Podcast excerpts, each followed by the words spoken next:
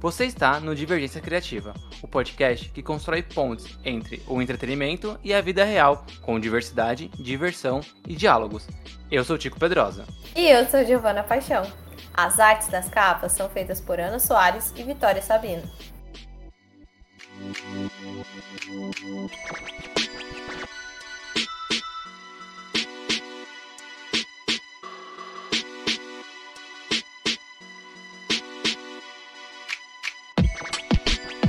Há dois anos, o ministro da Economia, o nosso hum, Paulo Guedes, disse que os livros são coisa de rico. Então, ele queria aumentar a taxa sobre esses produtos.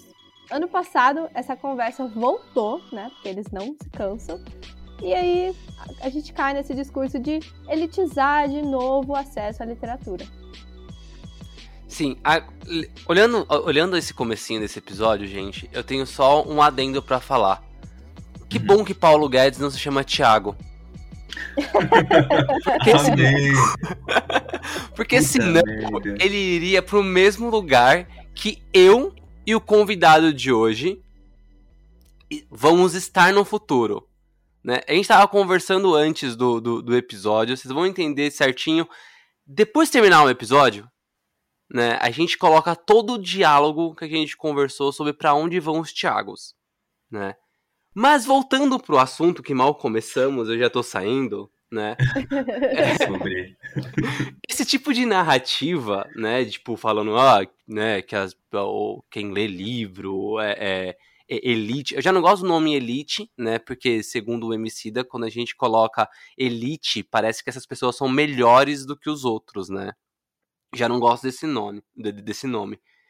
Mas é, é, essa narrativa, ela é, sobre a taxação dos livros, porque é elitista e tal, na verdade é uma falácia, porque se fosse mesmo para taxar a elite, né, as pessoas ricas, eles iam taxar helicópteros, eles iam taxar lanchas, eles iam taxar jatinhos, eles iam taxar grandes fortunas e não livros, né? Na verdade, a gente sabe que esse projeto é mais para distanciar o que já é distante, né? Que é o, o, o acesso da periferia e das pessoas mais pobres à leitura e à educação.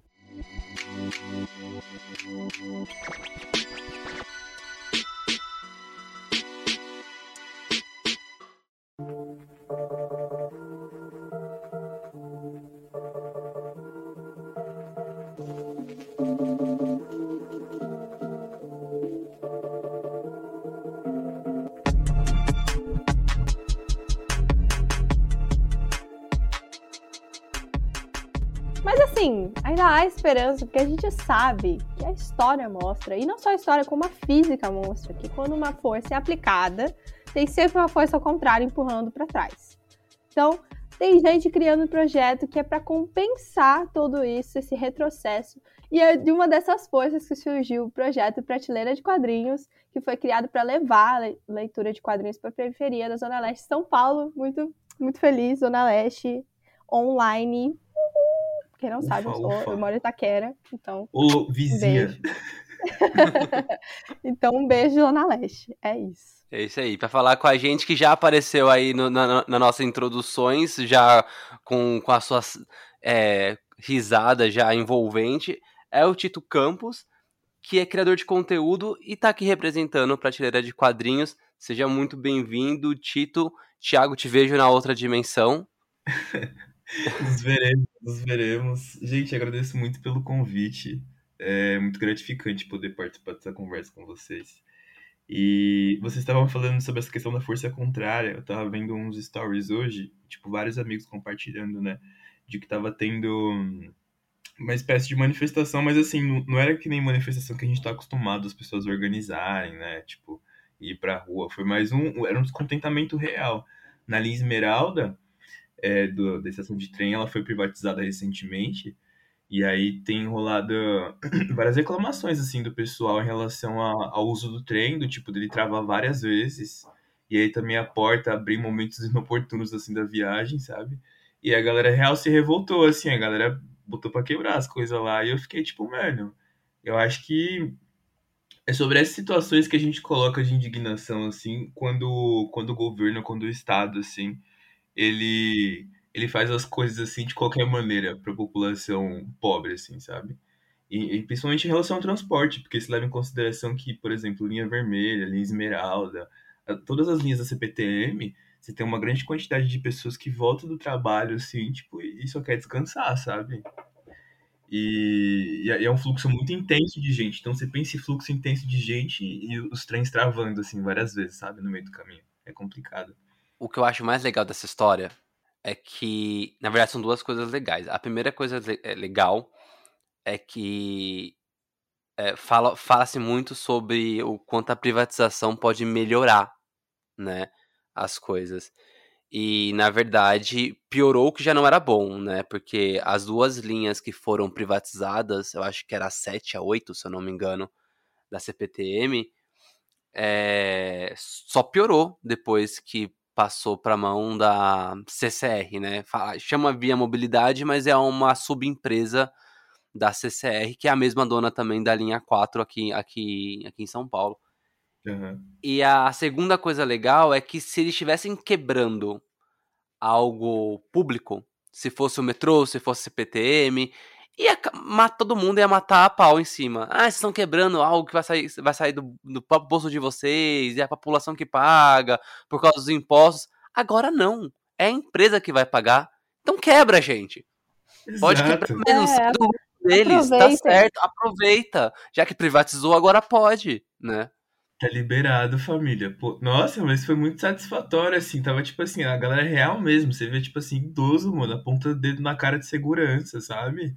É um bagulho que, assim, é, é, é difícil a gente ver situações como essa, assim, no nosso cotidiano. Que a gente tá acostumado, nos últimos anos, a galera falar do tipo assim, não, porque às vezes a galera quer fazer manifestação na rua, a galera quebra, quebra vidro de banco, ai, não sei o que, de picha é, não sei o que, de concessionária. Aí, tipo assim, você tem um povo real, um serviço que é feito para o povo, só que aí dessa vez com, com dinheiro de iniciativa privada, porque segundo eles é para melhorar a infraestrutura, né? É. E, e, enfim, acaba dando dessas. Mas é, esse povo é soberano, gente. O povo precisa entender a sua autonomia, sabe? Sim. É. Eu acho que é importante, né? Porque a gente fala sobre o trabalhador, né? Então, é, é importante o trabalhador entender que ele tem esse poder muito nas mãos mesmo porque é, é dele, né? É, o transporte não acontece sem ele, então ele precisa tomar essas rédeas também. Eu fico feliz também. Exatamente. É que o povo é muito vacilão, né, cara? Porque se, se o povo se organizasse de verdade, de verdade, assim, faria coisas. Mas quando o povo acha que tá se organizando, tá sendo manipulado. Exato. Vi, é. Vide as manifestações de 2013. Que, Nossa. aliás, eu tava. Eu participei de, hum. de, Eu participei de duas, eu acho. Então eu. Até eu entender do que tava acontecendo, eu também fui manipulado. Uhum. É tudo então, tipo, rasteira, né? É isso, é isso. Então a gente, a gente é manipulado, né? A gente acha que o gigante acordou, mas na verdade, não. o gigante tá lá ainda, gente. Tá lá paradíssimo.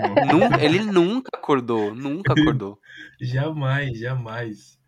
Ele Nossa. deu uma leve abridinha de olho, assim, falou, ah, não. Se não há gigante, né?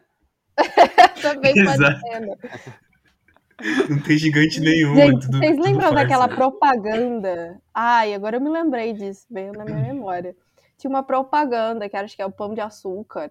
É, tu, eu lembro. Gente, eu o que foi esse surto coletivo, né? Mas eu acho que essa propaganda, ela não foi por causa das manifestações. Foi. Mas ela aconteceu meio que na mesma época. Eu acho difícil não ter, não ter sido. Ah, não. É. Eu, eu acho que foi um pouco antes. É, se eu não me engano, era alguma coisa que tinha a ver com. com as Copa? Olimpíadas de 2012. Ah. Que foi aqui no que... Brasil, não foi? Em 2016 foi no Brasil. Será que foi, não foi, foi Jack, da... foi Jack Daniels que fez isso, não fez? Era, ah, tipo... foi Jack Daniels, isso. E aí tinha um barato do tipo gigante acordou, aí tinha, tava lá a montanha andando assim. é, então, meio... é, então eu acho que teve a ver com as manifestações sim. E eles pegaram. Tá vendo, cara? Uma marca de uísque que nem é nacional. Surfou pra vender. se, fosse uma marca de, se fosse uma marca de cachaça, pelo menos, mas nem isso foi. Exato. E, não, eu acho que vocês estavam falando da época das manifestações, eu acho que foi tipo assim, foi, deve ter sido nesse naipe. Só que você falou da Olimpíadas, mas Olimpíadas, por exemplo, foi, foi a época do governo Dilma, então, tipo assim. Foi, foi 2016. Foi, 16. Então. Putz, mano, olha que. Que infelicidade. É. a marca é de uísque. Aproveitando, Tito, a gente, já, a gente já entendeu já, né, a sua personalidade. A gente já sabe. E assim, não, não nem precisa nem se apresentar quem você é, que a gente já, já, já se conheceu. Né? Eu acho que esse, esse, essa primeira conversa foi suficiente. Mas indo pro, pro, pro by the book, assim, sabe? Né? Fale um pouco mais sobre, sobre a sua relação com o Prateleira, sabe? O que, é Prateleira? Como você entrou nele? É, e aí, quem é você dentro do, prat, do, do, do, do Prateleira, né? Conta um pouquinho pra gente quem é você, quem são to, é, todo mundo desse coletivo, né? Explica um pouquinho mais pra gente. Essa história é bonita de contar, porque hoje eu tenho 21, né? Esse ano eu faço 22 anos. Quando eu entrei no Prateleira, eu tinha 15, na verdade. Eu era aluno e eu fazia técnica de comunicação visual. E um amigo meu, Davi, que hoje tá no Prateleira também, inclusive, ele virou para mim e falou: Pô, Tito, é... uns professores meus estão com um projeto. E aí é relacionado a quadrinhos, eu sei que você gosta pra caramba tudo mais. E eu, real, eu era, tipo assim, um, um potencial consumidor de quadrinhos nacionais, assim, que era uma coisa que eu tava. Na época eu tava muito no hype. Eu falei, caramba, Tipo, que universo maravilhoso é esse que eu nunca descobri antes. E aí tinha esses fatores de que é, os eventos de quadrinhos, na maioria das vezes, eles aconteciam em bairros mais elitizados. Então, tipo assim, eu lembro que eu fui na primeira edição da Desgráfica, que foi na, no MIS. E o MIS fica onde? Jardim Europa, gente. Jard... Pô, eu saí daqui da Zona Leste, da Vila Formosa para pro Jardim Europa, é um peão, assim. E outro que é contramão, entendeu? Então, tipo, e a maioria desses eventos, eu acho que rolava muito essa questão de identificação, assim, do tipo, é, no começo eu pisar nas, nos eventos, assim, e eu vejo geralmente era, era artistas, tipo, galera classe média, Maria Branca, enfim, né? Uma outra esmagadora maioria também era homem. Então, tipo, tinha todas essas questões, assim, que foram mudando ao longo dos eventos, né? Tipo, das edições de, de feiras de quadrinhos no geral, né? Acho que não só em São Paulo, mas no Brasil inteiro. E aí, tipo, em 2016 conheci o Prateleira, virei aluno deles, assim. E na época era um projetinho pequeno, tipo, colava três, quatro pessoas, assim. E aí foi tomando forma. E aí eu lembro que em 2018 para 19, é, o Jonatas, que era, que era diretor do projeto, era ele, a Ana, Ana Cristina, que é a esposa dele, né? E o Fernando. Inclusive, eles três são amigos de faculdade. O projeto começou com eles, assim. Foi um projetinho que eles montaram, acho que pós-faculdade, assim e começou a ganhar forma.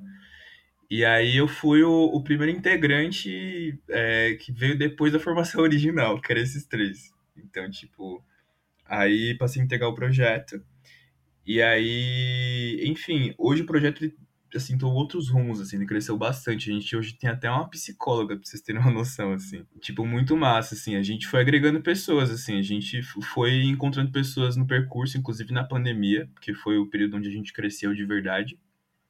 Porque a gente gostava muito dessa coisa do, do contato com as pessoas, né? Tipo, antes da pandemia. É, é muito... A gente tem a mania de falar que o Prateleira é uma espécie de família, assim.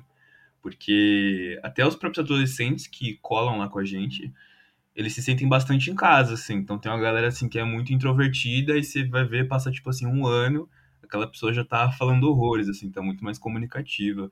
Eu acho que é, o, o Prateleira, além de ser também esse projeto que a gente visa bastante, essa construção social e cidadã, é, através da leitura de histórias em quadrinhos, né, que, tipo, causam esse tipo de reflexão, é, a gente pensa também que é um espaço de encontro, sabe? De tipo, da, da, galera também às vezes colocar até suas fragilidades, assim. A gente, a gente tem a sessão de jogatinas, geralmente, né, nos encontros presenciais. E depois da sessão de jogatina, a gente tem um momento, assim, de debate. A gente pode estar debatendo um quadrinho. É, no nosso último encontro, por exemplo, que foi o segundo encontro presencial pós-pandemia, é, a gente conversou sobre o que, que manteve a gente sã, né, e, e, vivo no, na pandemia. Então a gente falava de séries, de quadrinhos, de livros, tudo que a gente consumia, até de cultura pop, assim. E eu acredito que o projeto tem essa função. E aí hoje em dia somos, acredito eu que somos em 11 integrantes. Aí tem a formação original que era o Jonatas, a Ana e o, e o Fernando. Depois veio eu na, na parte de, de criação de conteúdo. Aí, mais criadores de conteúdo, veio o Caio Vilch também, é, a Lali, também que faz parte do projeto, que entrou junto, eu, eu que chamei ela para poder integrar com a gente. É, tem um Afronerd, que ele é, ele é mais uma espécie de. A gente brinca que ele é o mecenas do, do Prateleira de Quadrinhos, porque ele apresentou a, tipo assim, a, pra, a gente para vários contatos assim de gente tipo muito grande que a gente almejava trocar ideia, almejava fazer parceria, a gente não tinha ponte, sabe? Então o Thiago do Afro, o Thiago do da página Afronerd, um beijo para ele inclusive, maravilhoso. É, ele era esse cara que tipo ele é tipo um influencer de quadrinhos, não sei se vocês conhecem o Afronerd. Sim, sim. Ele é, enfim, ele é tudo esse influencer de quadrinhos que conhece uma gama de pessoas, né? E, e aí ele foi apresentando a gente para essa galera e a gente foi tomando forma, foi crescendo, assim, crescendo. E eu acho que a gente chegou num, num nível de potência de projeto, assim, que a gente gostaria de, de ter chegado, assim, tipo, há anos, assim, atrás, sabe? De ter, tipo, bastante criança adolescente trocando ideia com a gente, e a gente sente realmente que a gente está fazendo algum tipo de mudança, sabe? É que a gente já a gente tem essa mania às vezes de achar que quando o projeto é pequeno, a gente não tá fazendo, sabe, mudanças efetivas, mas a grande verdade é que a gente tá, sabe? Eu lembro quando a gente tava na pandemia, o Jonatas falava assim, é, a gente montava jogatinas no Discord, porque era tudo à distância, e ele falava assim, mano, a gente tem que fazer tudo sábado, porque, tipo assim, não é porque a gente tá sem pique, ninguém mais tá se encontrando, mas assim, às vezes tem dois, três garotos ou meninas que, tipo, querem colar, que o fim de semana deles é aquilo, é colar no prateleira, porque vai fazer o fim de semana deles melhor. E às vezes a gente deixando de fazer, às vezes o fim de semana da, daquele, daquele adolescente fica comprometido, né? Porque a criança está esperando, putz, vou jogar, não sei o que, vou, vou animar meu fim de semana, vou trocar ideia com o pessoal, vou encontrar uma galera que eu não troco ideia faz muito tempo pelo Discord. E é isso. A gente tentou manter isso, sabe? Até em tempos pandêmicos. Essa coisa do encontro. E é isso. Agora a gente tá torcendo para voltar com toda a força aí. Isso é bem legal. Não, eu achei. É uma boa estratégia, né? Porque o Discord acabou que virou um lugar muito buscado. A gente também fazia as gravações. De vez em quando a gente volta lá no Discord para gravar.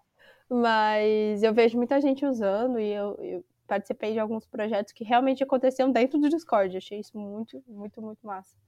E o que você disse é, é bem é bem especial, né? Porque algumas pessoas, quando você vê pouca gente, e a gente tem essa coisa com, com eu acho que por conta das redes sociais, dos influencers, dos grandes influencers, quando a gente vê números muito grandes, a gente esquece da importância das pessoas como uma só, né? Como uni, unidades.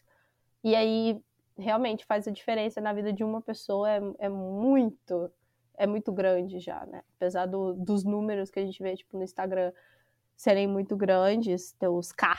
Ah, porque eu tenho 100k de seguidores. E, na, verdade, às vezes nem mudar a vida de uma, uma, criança ali num fim de semana talvez vale mais do que ter esses 100k e ser bem, bem especial tem um filme muito ruim, mas muito ruim. Muito, muito, muito assim. Então, indicação. É, só, só, que ele tem uma frase muito boa. Então é, é, quase é quase uma, sei lá, uma uma flor no lodo, assim, sabe? Né? Que é, é a versão do cinema do, no, do, do Liga da Justiça. Ah. Esse filme é ruim. Mas tem, tem um momento. Não, no Snyder Cut não tem essa cena, porque essa cena ela foi gravada pelo Joss Whedon. Quando a Liga, né, vai, vai enfrentar, acho que pela primeira vez, o Steppenwolf e vai, e vai salvar umas pessoas, uns cientistas que ele sequestrou. E aí ah. o, tem um monte de gente para salvar. E aí o Flash olha pro Batman e fala: O que, que eu faço? Né? Aí o Batman fala assim: entra lá e salva um volta. Depois disso, você volta lá, lá de novo e salva mais um. Né? E aí eu acho que esse é o esquema, né? Tipo, você pode ter, você tem seus Ks e os seus M's no, no, no Instagram, mas qual é o impacto real que você está fazendo na vida de uma pessoa, né? E aí, às vezes a gente está fazendo um trabalho bem menor, num projeto bem menor, mas aí a gente consegue ver esse impacto realmente acontecendo. Desculpa pela lembrança do filme ruim, tá? Não, faz parte, faz parte. Não, exatamente. Mas tem filmes ruins que têm reflexões boas, assim, tipo. É, inclusive, gente, não falando mal, desculpem aí quem gosta de 500 dias com ela, porque eu já fui essa pessoa que gostava de 500 dias com ela. Mas hoje eu olho e falo, gente, que, que. Caralho, quem fez esse filme, gente? Socorro! Eu acho ele bem montado. Mas eu parei, eu não assisti mais não, porque eu acho que se eu assistir eu vou não gostar também. É, então, meu problema foi esse. Meu problema foi que, tipo assim, eu lembro que eu ficava com uma pessoa e a pessoa me fez reassistir. Nessa reassistida eu falei, caramba, acho que eu não gosto tanto desse filme assim, sabe? Ai, a pessoa também acho que não gosta tanto de você agora. eu acho que eu nunca assisti esse filme, inclusive. Sério? Porque são opiniões muito divididas. Eu, aí eu fico, ah, será que vale a pena? Acho não, não. Eu, eu, acho que vale a pena para você construir sua opinião e escolher seu lado. Do tipo, se é um filme realmente relevante para falar de relações, né? Você é uma uhum. coisa meio. Ah, foi um delírio coletivo, alguém decidiu fazer um filme sobre romance e foi isso, entendeu? É. Sim. É... Ah, eu queria fazer uma, uma correção aqui. A gente falou sobre o comercial lá do Gigante Acordou, da Jack Daniels, na verdade é da Johnny Walker. É Nossa! Isso. Ah, ah, faz sentido, porque o Johnny Walker. É, é, o gigante. E aí o slogan era: o gigante não está mais adormecido. Ah, pode crer. É isso. E foi Nossa. em 2011 que ela foi saiu. Do... Foi 2011. Então foi antes mesmo. Pois é. Foi antes Pelo das menos... manifestações. Então, hum, tem que ver porque. Ah, provável. Hum. Não hum. sei, Cara, então. eu não sei. Eu não sei. Pensamentos. Será, será que o lance do gigante acordou, porque quando a gente tá envolvido no, no, no, processo lá, a gente não percebe o quão ridículo ele é. Mas será que esse lance do gigante acordou, na verdade, foi ao contrário?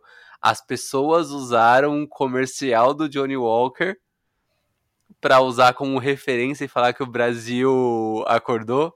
Pode ser, pode ser. Olha, é. eu tenho, tenho informações aqui, ó, o meu ponto, o meu ponto chamado Marida está olhando para mim nesse exato momento, balançando a, a cabeça com uma ah. cara de frustração, ah. dizendo sim. Foi exatamente isso. então tá, então foi isso. É Gente, tá, isso. Tá, tá confirmado. Teoria número 2, entendeu? As manifestações isso. aconteceram por causa da, do Johnny Walker. Isso. É, ó, cara, é óbvio que era golpe, então, né? Claro, né? Tinha, tinha até patrocínio, cara. Porra. Johnny Walker patrocinou as milícias, gente. Vocês acham que não? Ai, ai. Enfim, é isso. Queria só informar vocês que eu achei aqui uma matéria do Meio Mensagem de outubro de 2011 falando sobre essa campanha. E assim, o que é mais suspeito é que ela foi uma prim a primeira campanha que foi focada em um país só, da Johnny Walker. E aí escolheram a gente, ó, que demais.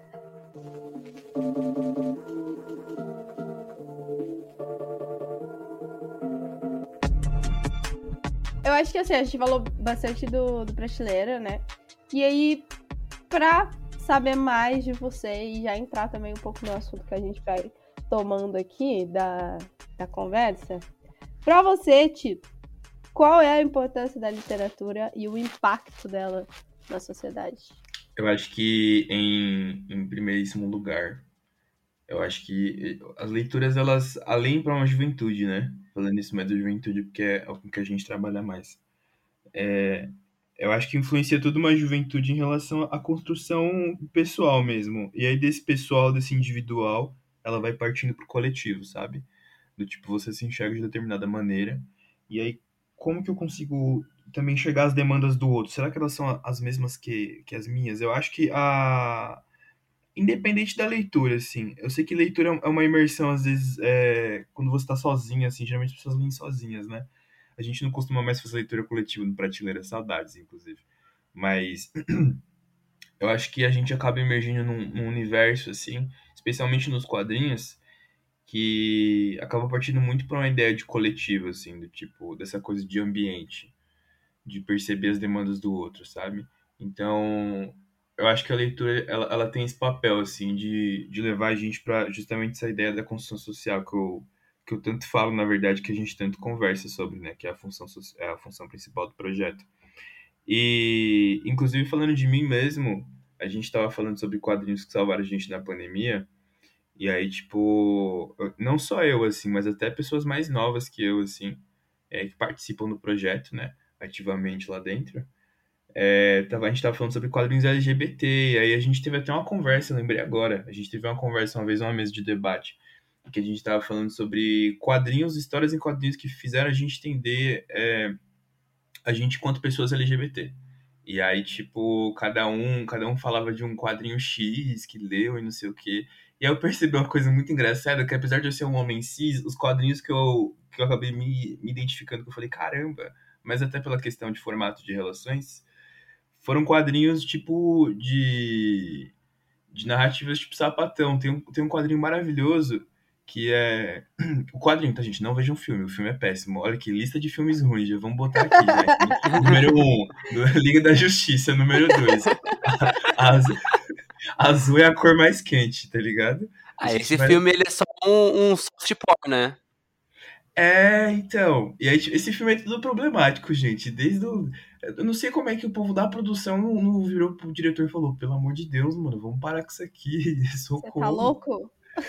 Louco, pelo, não faça isso, homem. E, inclusive, nem sei se é homem ou se é uma mulher, tá tentando lembrar agora. Mas, tipo, o quadrinho em si. Um tô, é, tô achando também, porque pelo jeito como exploram a, a, as cenas lá no filme, enfim, muito, não assistam, gente, não assistam. Não recomendo. E tipo, o quadrinho, ele, ele é realmente maravilhoso, assim, quando eu li o quadrinho eu falei, caramba, tipo, é total outra, outra narrativa, outra vivência, sabe? E é uma narrativa real dolorosa, assim, é uma coisa muito triste, assim, sabe? Você assistiu, você, você vai ler o quadrinho, assim, você fala, caramba, mano. Eu acho que eu acabei me identificando em, em várias situações, assim, dentro do quadrinho. Outro que eu vou recomendar muito, que ele, ele é mais recente, esse, que é Laura Jean Vive Terminando Comigo, que é tipo assim, uma menina que namora a. esqueci até o nome da protagonista agora, mas ela namora uma menina chamada Laura Jean, que é toda bonitona, popular da escola, não sei o que, que fala com todo mundo. Só que aí tem um porém, a Laura Jean é, é piranha, entendeu? Piranha monogâmica, sai passando rodo em geral. E aí fica nesse negócio de, ah, a gente termina, a gente volta. E aí, tipo, eu fui me enxergando nessas narrativas, assim, primeiro em questão de, de relações, assim, e fui me entendendo enquanto pessoa LGBT, porque até então, quando eu era criança, e aí uma criança também que nasce no, no ambiente conservador, é, eu, eu não entendia tanto essa questão do tipo, ah, o que é ser LGBT? Não existe esse tipo de questionamento, sabe? Tem amigos meus que viram para mim assim, às vezes, e falam, ai não, porque eu com sete anos de idade já entendi que eu era gay. Ou, ah, já entendi que eu era sapatão. Ah, já entendi que o corpo do qual eu habitava não era, não era o corpo real da, da, da minha persona de verdade, assim, né? Para questões de pessoas trans. E aí, tipo, e eu falava, gente, não, eu tive experiências assim, mas nunca tive, tipo, esse momento de reflexão, sabe? Porque eu acho também que o ambiente no qual eu convivia reprimia muito isso. Então, eu acho que essas leituras, assim, aí não só para níveis de, de enquanto é, de se entender LGBT, mas até de, sei lá, de relações familiares. Tem um quadrinho também maravilhoso que se chama. Que, que o Jonatas. É o meu quadrinho favorito do Jonatas, que é Retalhos, que é do Craig Thompson. Aí, ah, tipo, é, gente... é, é, é, o meu também. é, não é o meu, o meu favorito, mas é o meu. Desse, tá no meu top 5 fácil. É que às vezes ele sobe, desce, mas sempre fica entre os 5. Não, então, o meu, meu às vezes fica nesse também, porque ele, esse quadrinho é maravilhoso porque ele, ele para muito para refletir enquanto pessoas cresceram nesse ambiente, assim, da, da igreja, por exemplo, que é uma coisa mais específica, assim, é um nicho mais bem fechado, assim, especialmente a galera protestante, né? E aí, tipo, o bom de quadrinhos, assim, biográficos é que, além de você ficar chocado e falar, caramba, nosso autor passou por isso, o autor passou por isso, é, gera uma espécie de identificação e aí você, a partir desse momento que você tá lendo, você se questiona, você começa a questionar o seu entorno porque você fala, pô, se um autor, isso na cabeça adolescente às vezes, pô, se um autor lá do outro lado do globo passou por essa situação, e eu me, me enxergo passando por essa situação, quantas pessoas no meu entorno que são LGBTs, ou vezes que são da igreja, ou que, sei lá, têm relações familiares um pouco desestruturadas, devem passar também, sabe? Então, e às vezes até tem quadrinhos que, tipo assim, levam pra um, um cunho mais coletivo, assim, falando de cunho político. Por exemplo, tem um, um quadrinho que é Província Negra, que fala do. Esqueci o nome dele agora, aquele advogado, Gama, esqueci, tem até um filme dele, Luiz Gama, o, o advogado abolicionista que, inclusive, ganhou um título de reconhecimento agora da faculdade da USP. Depois de anos, né? O cara já faleceu, os caras vão me dar o título pra ele agora, mas enfim, acontece. Ah, né? mas é sempre assim, né? É, é. Conhecimento é sempre Mas tem posto. um, tem um filmezinho dele, né? Acho que na Globoplay, que é bom. Inclusive, eu, eu assisti. É bom. Então, eu queria muito ver, se ainda não assisti. Ó, gente, lista de filmes bons, já vou anotando aí. Número um. Número um, Gama. e tipo, e aí eles, eles param pra gente refletir mais do contexto atual, esses quadrinhos históricos. Eu acho que são coisas maravilhosas, assim, coisas que inclusive demoraram muito pra cair é, no ensino público, porque eu lembro que assim, 2010, 2011, quando o Haddad ele era acho que ministro da cultura. Não, ministro, ministro da educação, perdão. Ou eu errando aqui, perdão, Haddad. E aí, tipo, ele, ele criou uma lei, né, um projeto, que quadrinhos estava incluído como leitura obrigatória, né, dentro das escolas públicas. Só que assim, eu lembro que nessa época, quando chegava as leituras pra gente, não era tipo coisa quadrinhos, assim, era livro real. Demorou muito, existia muito preconceito também em relação a quadrinhos ainda ser uma coisa, tipo, é, total ficcional ou feita para criança, sabe? Uhum. É, tem o quadrinho Mouse que ele foi, ele foi indicado, acho que foi pro meu Pulitzer, e aí, tipo, ele foi indicado como obra de ficção, alguma coisa do tipo, se eu não me engano. E aí é um, é um quadrinho biográfico, tá ligado? O cara conta da relação com o pai dele, tipo, na época da Segunda Guerra Mundial, eles eram judeus, né? Tipo, eles saindo da Segunda Guerra Mundial, fugindo da Alemanha. Eu acho que leitura, no geral, não só falando de quadrinhos, né? As leituras, elas têm esse papel transformador de, de levar a gente do micro desse, desse particular, desse individual, e aí acaba pensando também nas questões do, do que está envolvendo, das pessoas do nosso entorno que passam pelas mesmas situações. E eu acho que o Prateleira ele vem justamente com essa proposta do tipo, pessoas que passam por situações semelhantes, esses jovens que passam por situações semelhantes, mas eles não conversam com outros jovens, e na maioria das vezes a gente até fala isso, uma galera que cola, no, cola bastante no Prateleira é essa galera mais introvertida, assim, a galera nerdzinha, às vezes, que consome muito mangá, consumo muito conteúdo geek. E aí, tipo, às vezes não tem outros colegas para falar muito, ou se tem, assim, quando a gente vai trazer esses debates de coisa geek pra uma coisa mais interna, assim, mais, mais do âmago da pessoa, é, a pessoa não conversa, porque, enfim, são adolescentes, eles não vão ficar falando, ficar refletindo sobre, nossa, eu li esse quadrinho aqui, ele me remeteu uma coisa, sabe? Tipo assim, o que eu tô sentindo no momento, o que eu faço com a minha mãe. Não, eles não vão ficar falando disso, sabe? Muito difícil. Mas eu acho que o Prateleira é justamente esse espaço de abertura para que eles possam começar a falar sobre isso, sabe? Eu acho que até foi maravilhoso a gente ter uma psicóloga agora nesse momento, porque, um, para a gente poder expandir um pouco mais essas conversas, né? De partir desse micro para o macro. Outra coisa também é essa coisa do pós-pandemia, sabe? É, foi, foi ótimo, assim, a galera, inclusive, gostava pra caramba quando a gente tinha sessões de, tipo, era rodas de conversa que a gente chamava, a gente chamava de limpando a prateleira. E esse limpando a prateleira, na verdade, era como se fosse um, uma terapia em grupo. E aí a gente começava a falar, tinha as temáticas, e a galera começava a falar da vida deles, e a galera ia se abrindo, sabe? Enfim, as, as leituras e aí também esses espaços de conversa para falar sobre essas leituras, eu acho que é o que vão transformando, assim, sabe? E, e realmente a gente tem enxergado, assim, que tem sido uma coisa mais efetiva agora. Paulo Guedes falando, inclusive, que, tipo, livros era coisa de ricos, assim. E, tipo, sei lá, mano, aqui no Chaparicanduva, vocês conhecem o Chaparicanduva, né? Sim. E aí, tipo, mano, tinha, tinha livraria Curitiba, grandona, linda, maravilhosa. Ai, virou um Starbucks. Mano, e, não, calma, a Starbucks não só comprou aquele pedaço, mas o único quiosque, tirando a livraria Curitiba, que tinha de livros, adivinha quem comprou também? O Starbucks. Ai, ó, claro. Tem, tem dois quiosques, então, tipo assim, a minha irmã, minha irmã, inclusive, ela ama ler. Ela vive comprando livro. E aí a gente tava andando no shopping, assim, ela. Meu Deus, não acredito que uma empresa de café comprou dois quiosques de livro. E, e ela virando assim, ela. O brasileiro nem gosta de café. café gelado ainda, né? É, pelo amor de Deus, ficar Pô, vai montar um quiosque pra comprar um cafezinho, um pão de queijo caro pra caramba. Pra quê? Putz, Sabe? eu fiquei muito triste quando eu fui lá. Eu fui lá, acho que uns dois meses atrás. Ficou meio. Assim, antes de ter o Shopping Taquera, eu ia muito no Shopping Aricanduva, tipo, muito. E aí, boa parte dos livros que eu comprei quando eu era mais jovem foi lá. E aí, esses dias eu fui lá e eu vi que era um Star... Eu vi primeiro que tava construindo o Starbucks. Aí eu já fiquei, socorro. E aí eu fui de novo, mais recente, e eu vi o Starbucks funcionando e eu fiquei muito mal. Nossa, muito mal.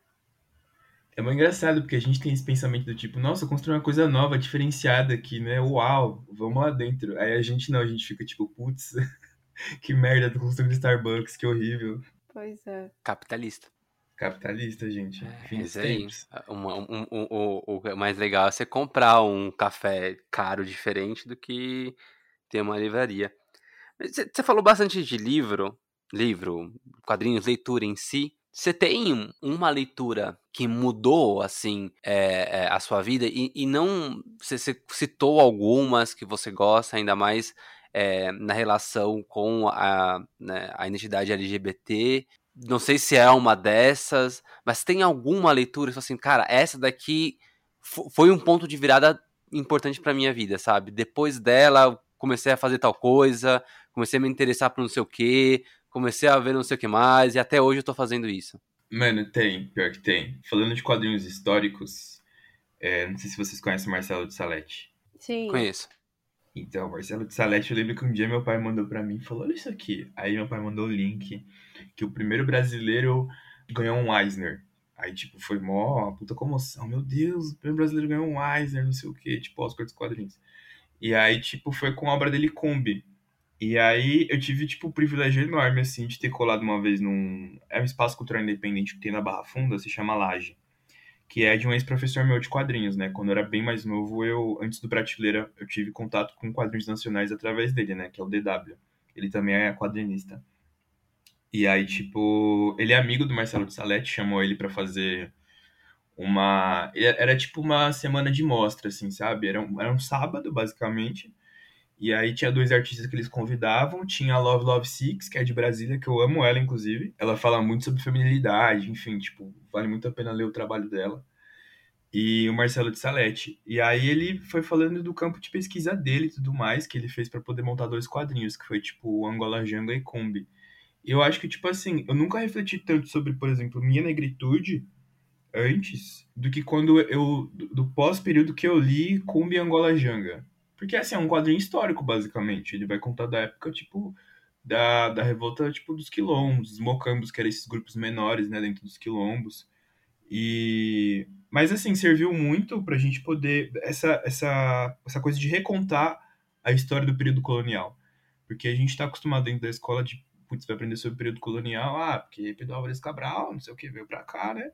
E aí tomou tudo, né? Brecou o rolê do- dos indígenas. E aí veio depois a, a período de escravidão, aí trazer a galera da África. Só que, tipo assim, é, não existia esse debate intenso, esse percurso de falar do tipo, tá, mas qual é a narrativa de resistência é, desses quilombos que existiram nessa época? Porque aí, durante muito tempo na minha infância pra frente, eu ficava pensando, caramba, mas não é possível do tipo que foi uma coisa tão passível, assim, sabe? Do tipo assim, de, de escravidão e, e era uma quantidade numerosa de escravos, assim, era, uma coisa massiva e não tem existido resistência, sabe? E aí você tem pessoas como Marcelo de Salete que, que transformam esse tipo de conteúdo, esse tipo de conversa, né? É, sobre essa narrativa é, de resistência desse período em uma coisa um pouco mais acessível, porque você- a leitura é muito fluida, assim, dos quadrinhos dele, Angola, Janga e Kumbi, assim. Tanto que recentemente, é, quando saiu quando saiu Kumbi é, como leitura obrigatória nas escolas, o Jonatas, que é professor do ensino público, ele me deu um, falou, mano, olha isso aqui. Eu fiquei mal feliz, falei, caramba, tipo, finalmente, uma coisa que era pra ter acontecido, tipo, desde 2010, que era ampliar, tipo, essa leitura de quadrinhos dentro é, do ensino básico, finalmente tá acontecendo e é através dele, sabe? Então, tipo, eu acho que Angola Janga é o quadrinho que me fez repensar bastante coisa em relação a, a, a minha pessoa, assim, e, e ao meu coletivo, tipo, de pessoas pretas do meu entorno, assim, sabe? Uma coisa que é tão antiga, mas também ao mesmo tempo tão atual, a gente debater isso. E eu acho que um outro quadrinho, assim, que bateu forte, acho que foi o Laura Jean Vive Terminando Comigo. Porque eu acho que as pessoas do Prateleira vivem brincando que eu sou... O Tito é muito sentimental, porque o Tito é muito carinhoso, amoroso. Aí, porque ele sente muitas relações dele, assim. E aí, tipo, eu acho que ler esse quadrinho me fez me fez repensar, inclusive, as conexões que eu tenho com as pessoas, sabe? Me fez pensar meus sentimentos. Um amigo meu brincava até, ele falava assim: Nós, enquanto românticos, a namorada dele até riu na hora que tava do lado dele, ficou os românticos. É, às vezes a gente tem que pensar que é, quando a gente tá lidando com o outro, que não é o extremo do sentimental como a gente, às vezes a gente tem que entender que a, a questão não é sobre o outro, é mais sobre como a gente vai lidar com, com essas outras relações. Porque às vezes você tá lidando assim com, com várias pessoas no decorrer da sua vida. Às vezes você não vai ficar com uma pessoa só dos 15 anos até os 70. Às vezes acontece, milagres, né? Mas enfim, tem gente que, que enrola. Tem uma amiga minha que tá com um cara desde os 17 anos e tão feliz aí da vida até hoje. Graças a Deus. Eles têm 18. Não, não, vixe. Tá desde os 15. Aquelas, é. É tipo isso, aquelas. um ano juntos, tá dando super certo. você, você comentou da, do, do quadrinho, né? Você falou Kombi, e aí o Prateleira também tem uma Kombi, né? Sim. Vou fazer esse link. Esse gancho, meu Vou fazer Deus. esse gancho. Foi esse gancho, Tico Pedrosa. Uhum. Que é, é anos e anos de experiência em bromar e essas coisas todas. É, que raio é essa Kombi roxa do Prateleira? Tem a ver com o começo dela, alguma do, do, em si, alguma coisa assim? Na verdade, não, porque a gente queria. A gente queria ter um espaço físico. Prateleira até hoje não tem. E aí, quando foi em 2019, que foi quando eu entrei, a gente estava sendo financiado pelo, pelo edital do VAR, né, na época. A gente foi. A gente passou pelo edital do VAR umas três vezes, né? E nessa última a gente pegou uma modalidade 2, que é uma modalidade um pouco mais alta, assim, tipo, ser, ser agraciado com um pouco mais de dinheiro. E aí a gente falou, pô, a gente vai fazer um projeto grandão, então, tipo, se a gente vai ter essa grana, a gente vai fazer uma coisa da hora. Então a gente fez compra da Kombi, a gente customizou ela, a gente fez compra de tenda para poder botar é, nos espaços externos, né? Tipo, principalmente em céu, assim. A gente colocava, montava uma tenda, quase perdi meu dedo, inclusive. Não sou eu, né? Mas uma pessoa quase perdeu o dedo abrindo aquela tenda, porque era enorme. E, e aí tinha a Kombi. E aí acho que o que hypou também um pouco a gente foi a Kombi, porque as pessoas olhavam na rua assim e tinha um logo enorme, assim, prateleira de quadrinhos. E a galera ficava, meu Deus, o que será isso, né? E aí, quando você abria, tipo, era uma espécie de gibiteca ambulante, sabe? A gente montou prateleiras lá, literalmente, montou umas prateleiras de madeira no fundo. E a gente botava a maioria do nosso acervo lá, né? A maioria que eu falo é que, tipo assim, nosso acervo hoje ele tá, tipo assim, enorme. A gente não tem dimensão do quão grande tá nosso acervo, porque tem muita coisa. Mas parte dele ficou bastante, assim, no o que a gente chama mais relevante, né? Que a galera fosse gostar mais. A gente selecionava e colocava dentro da Kombi. Então, deu uma hypadinha, assim, a gente ficou mal feliz, assim, na época, inclusive. É, porque é muito atrelado à questão estética também. A gente fala assim, mas o, o, visual é impactante, querendo ou não. Então, tipo, não adianta. A gente não tinha espaço físico para tipo, falar, pô, ó, cola no projeto que é aqui. Mas a gente tinha Kombi ambulante. Então, tipo assim, a galera começou a chamar, tipo, de outros bairros da Zona Leste de São Paulo, começou a falar, gente, cola pra cá. Então, tipo, a gente começou até a colar, inclusive, em Ermelino Matarazzo, que é um lugar onde a gente não tem tanto público é, mas a gente passou a ter porque a própria galera da ocupação Menino Matarazzo começou a fortalecer a gente também, né? E falou muito pra gente, pô, cola pra cá, faz ação pra cá, porque vai ser muito massa, tipo, a gente nunca teve uma parada desse naipe, então vai ser interessante fazer esse tipo de, de projeto pra cá. Prateleira eu acho engraçado porque parece um momento, tipo, antes da Kombi e pós-Kombi, sabe? Porque pós-Kombi foi o hype, assim, que foi quando a gente tava tudo bonitinho, tinha uma tenda grandona pra poder abrigar a galera, tinha mesa, cadeira, Aí tinha essa Kombi gigantesca com quadrinhos. Então, tipo assim, foi meio que a era de ouro. E aí a gente montou esse projeto chamado Quadrombe. Que era. A gente ficou, inclusive, quebrando a cabeça várias vezes na época para montar o nome. Pô, que nome que a gente vai montar? Porque tinha que relacionar quadrinhos com Kombi. Aí veio uns nomes muito estranhos, umas coisas mirabolantes. Aí surgiu o Quadrombe, assim. Que é um nome muito de boa, não é estranho também. Não. É. nada atípico. pronúncia. Nada É, típico. Exatamente, você ouve tranquilamente em qualquer lugar, as pessoas falam quadrombe, entendeu? E, mas enfim, é isso, basicamente. Era essa combosa roxa que a gente, que a gente acabou comprando, assim, é, na última vez que a gente foi agraciado pelo Vai, né? Dos, dos anos anteriores, assim. Acho que foi o que, que possibilitou a gente também de ir para outros espaços, né? Porque ficou muito mais cômodo a gente ir para qualquer lugar, porque a gente tinha Kombi, então, tipo assim, a pessoa falava, gente, monta um projeto aqui, não sei o quê. A gente analisava a nossa agenda e falava, é isso, vamos encostar pra lá.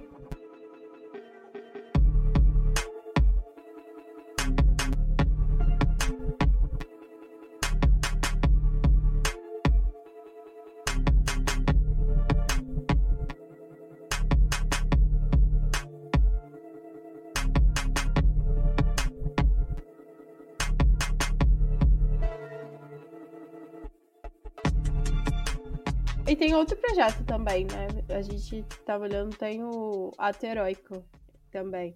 Como que funciona ele? Sim, o Ateroic, inclusive, foi, foi meio que uma mão na roda, porque, um, por número um, né? A gente tava vivendo uma, uma crise em vários sentidos, né? Crise sanitária, crise econômica, né? É, aqui dentro do país, crise de fome, inclusive. O Brasil acabou voltando para o mapa da fome nos últimos anos por conta da pandemia também, enfim, por descasos do Estado, né? Que a gente já sabe. E a gente viu a necessidade de, de montar uma espécie de projeto que pudesse, que a gente pudesse conseguir arrecadação de recursos para montar cestas básicas e poder doar parte delas para alguns bairros da Zona Leste de São Paulo, né? Então a gente fez duas campanhas, a gente fez uma em 2020, se eu não me engano. Deu muito certo, a gente ficou muito feliz. E aí a gente montou uma segunda campanha depois, que foi, se não me engano, foi no ano passado. E aí nessa campanha foi quando acho que deu outro boom no Prateleira, que foi quando a gente montou um esquema que era tipo assim, é, a gente contatou outros ilustradores, quadrinistas. Eles montavam artes exclusivas é, para poder ir para esse projeto e é, era geralmente por financiamento coletivo, né? Inclusive, os dois projetos foram por financiamento coletivo dentro do Catarse.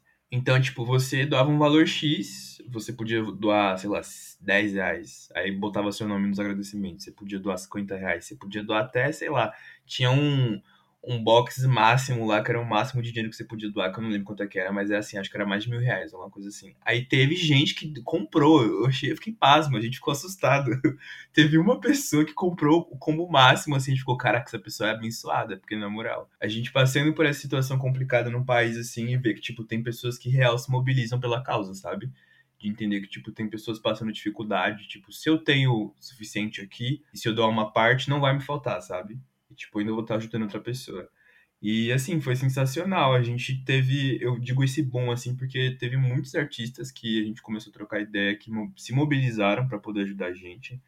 É... Inclusive, nossa, vou contar um spoiler aqui, que, tipo assim, mano, no silêncio era pra eu estar contando isso aqui. Porque o Jonatas me contou assim, eu fiquei, meu Deus. Exclusivo, ah! exclusivo. Exclusivo pra vocês. Meu Deus, para, para, para, para, para, para. Vocês, vocês manjam Scott Pilgrim? Porra. Sim. O, o quadrinista Burnley O'Mayo, o, o Jonatas, ele, ele falou inglês, assim, né? Porque ele é, é um homem bilíngue. E aí, ele foi trocar ideia com o Burnley O'Mayo. E ele respondeu, ele... Só que o Burnley falou pra ele assim, do tipo... Mano, ó, eu não tenho como fazer agora, porque se eu fizer uma arte agora vai ser de qualquer jeito, eu não quero entregar para vocês um bagulho tipo de qualquer jeito. Então, tipo assim, no próximo ano que vocês forem fazer, você me avisa com uns meses de antecedência que, tipo assim, eu entrego tranquilo, sabe? E assim, foi. Eu fiquei em choque. Eu falei, socorro, gente. O cara do Scott Pilgrim, sabe? É isso, tem que ser cara de pau. Aliás, lembra que eu falei dos top 5? Uhum. Scott Pilgrim é, é um deles. Sim, é, é, maravilhoso, gente. Inclusive, comecei a ler a história por causa do, do filme. Sobre filme bons para assistir. É. É, sobre filmes bons para assistir. Scott Pilgrim, é, assista. Esse, esse é, é, um deles. Vocês gostam desse, do, do, filme? Eu não sei se ele envelheceu bem. Então, eu acho que ele não envelheceu bem, mas quem gosta de, de, de cultura nerd, assim, acho que talvez ainda curta o filme. Eu consigo assistir ele de boa ainda, mas, sei lá.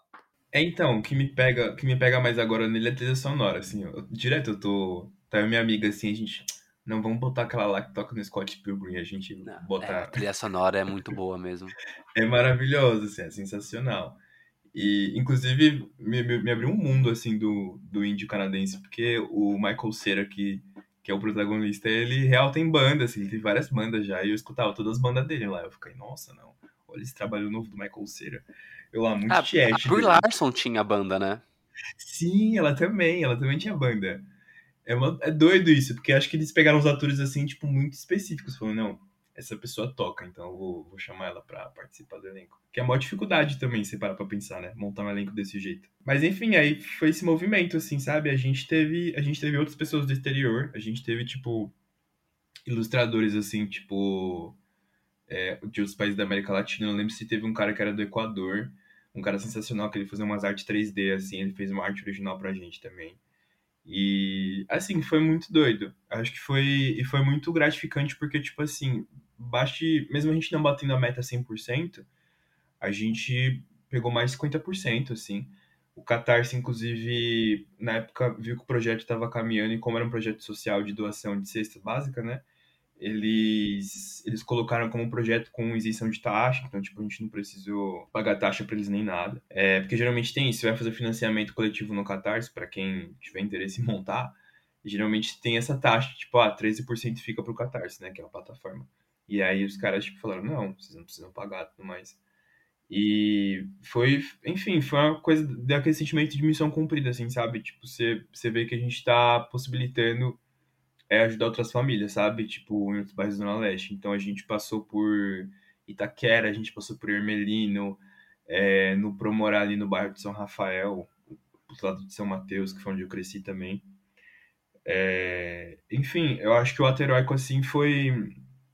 É um dos projetos, assim, grandes que a gente fez que... Que não, não só para reconhecimento, sabe? Mas, tipo assim, da gente entender que a gente tá tendo relevância porque a gente tá se mobilizando por, por causas sinceras e que tem pessoas que também que, tipo, que, que apoiam esse tipo de coisa, sabe? Então, pra gente é uma potência muito forte esse tipo de coisa, assim. A gente, a gente só torce, assim, para que cresça nos próximos anos, inclusive, que a gente possa fazer mais coisas do tipo. E, enfim, basicamente o Alto Heróico era esse projetão de doação de cestas básicas. Bom, vamos tomar uma água? É, eu, eu ia falar isso, minha garganta já tá seca aqui, eu acho que eu vou tomar um gole e a gente já volta. então.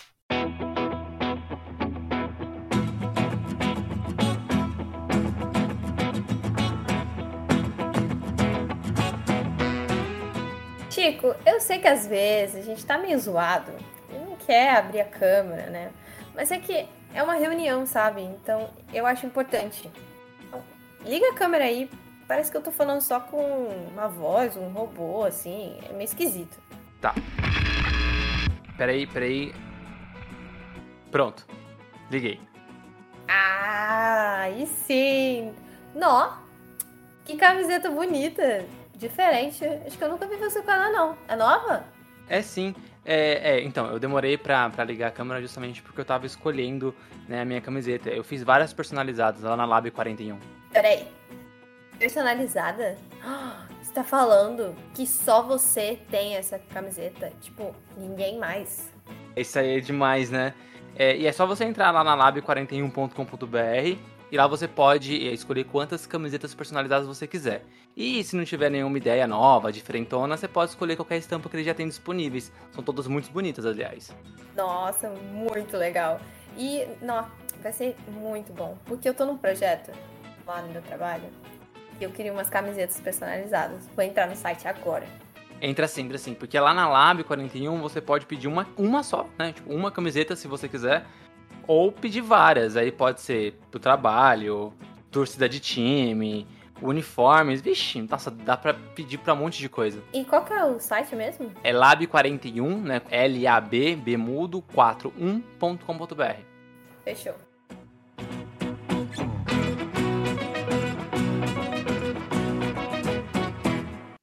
Voltamos no comercial como? Pode ser assim já. Pode ser desse jeito aí que a gente voltou mesmo. É, exatamente. Infelizmente, a gente teve que passar aí por uma pandemia recentemente e a pandemia afetou todos os setores e eu acho que um dos mais latentes e que a gente está vendo os efeitos até hoje é a educação, principalmente de crianças e jovens, né? Porque eu também estudo, mas eu estudo numa faculdade e aí é um pouco menos louco essa situação. E a gente vê isso um efeito muito maior para pessoas mais pobres, né? Então, pessoas que, que moram em zonas de periferia ou favelas, ou lugares que tem, são lugares que têm muito pouco acesso à internet ou algum aparelho que tem alguma qualidade, o celular, computador. E isso acaba prejudicando no geral, né? A gente está vendo aí um aumento de. Acho que foi para 70% mais ou menos em alguns estados o índice de analfabetismo no Brasil e é mega preocupante. E aí esses projetos, né, culturais e sociais, eles estão ali para tentar diminuir um pouco essa distância e aí eu queria entender um pouco mais como que o Prateleira conseguiu ou ainda está buscando para resgatar essas pessoas e tentar diminuir esse efeito que teve na, principalmente na Zona Leste, que é onde vocês atuam aqui em São Paulo. Então, é, é bem complicado porque a gente tem que lidar, a gente inclusive enquanto educadores, né? Porque o Prateleira, é, majoritariamente, ele é composto por, por educadores, seja de escola pública, seja de curso, seja arte educador como eu. É, a gente enfrenta a dificuldade também, às vezes, de própria negligência do Estado, né? Tipo, num, num primeiro plano, né? Desse projeto, que é um projeto de sucateamento da educação pública, né? Então, tipo, o Jonatas, inclusive, eu falo muito do Jonatas porque ele, ele que geralmente fala da maioria das situações, mas até a Ana, inclusive, enquanto professora, que os dois são, eles estavam comentando do tipo assim, de que chegava o período de pandemia no começo, assim, quando estourou, né? E as crianças precisavam ter aulas, senão, tipo, depois ia ter uma defasagem de ensino, assim, gigantesca, que na verdade já existe, né? Mas ia gravar. E aí eles falando de alunos, assim, que tipo, ô professor, é, desculpa não estar tá aí online, não sei o quê, porque eu tô cuidando da minha irmã.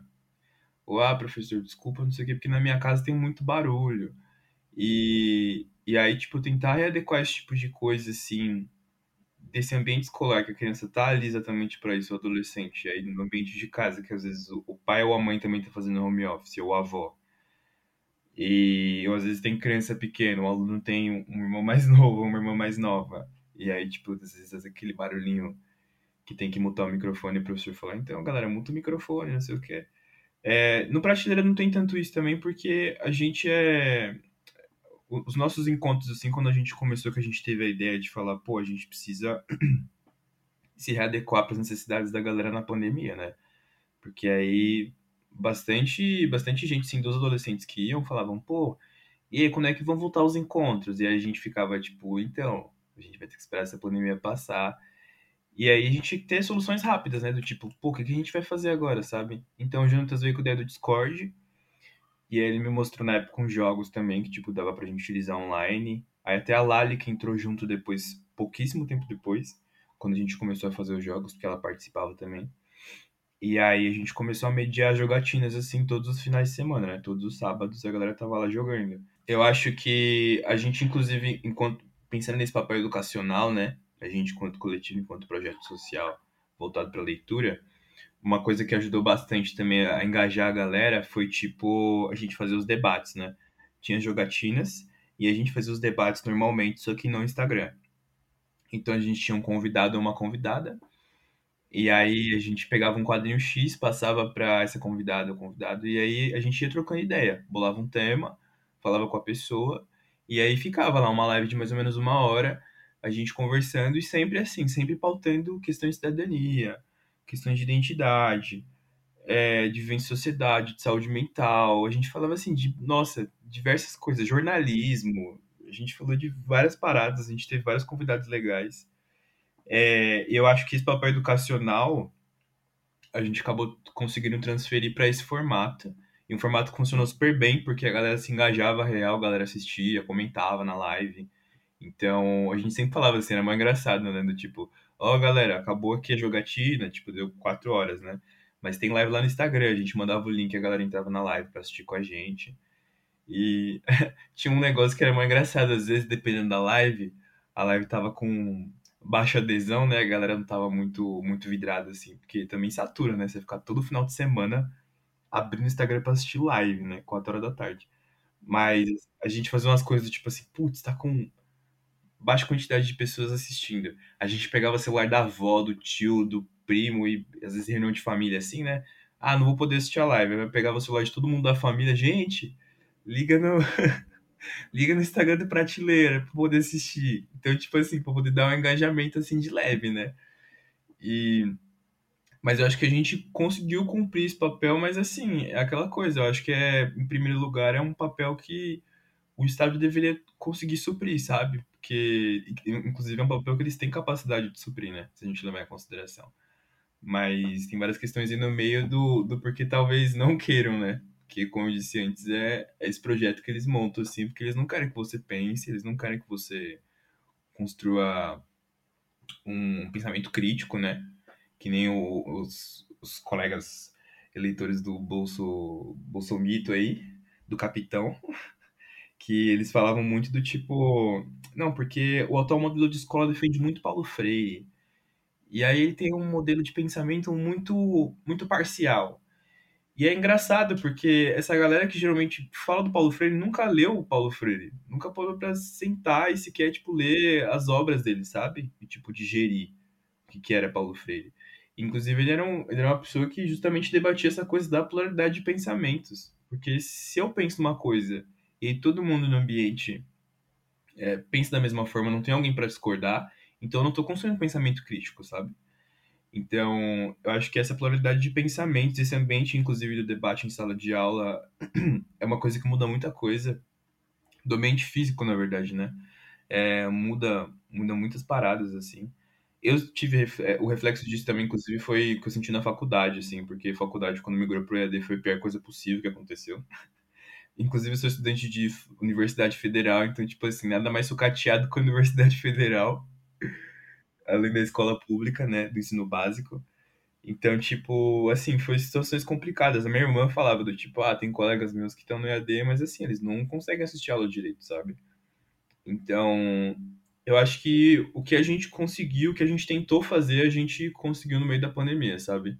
De fazer, de, continuar esse nosso papel de, de projeto que, de qualquer forma, a gente tentava enxergar a leitura. Inclusive, uma coisa que a gente tentou fazer foi, é, às vezes, a pessoa falava, pô, queria muito ler tal quadrinho que vocês comentaram, ou tipo, ah, vi tal quadrinho aqui que o pessoal tá comentando, eu queria muito ler.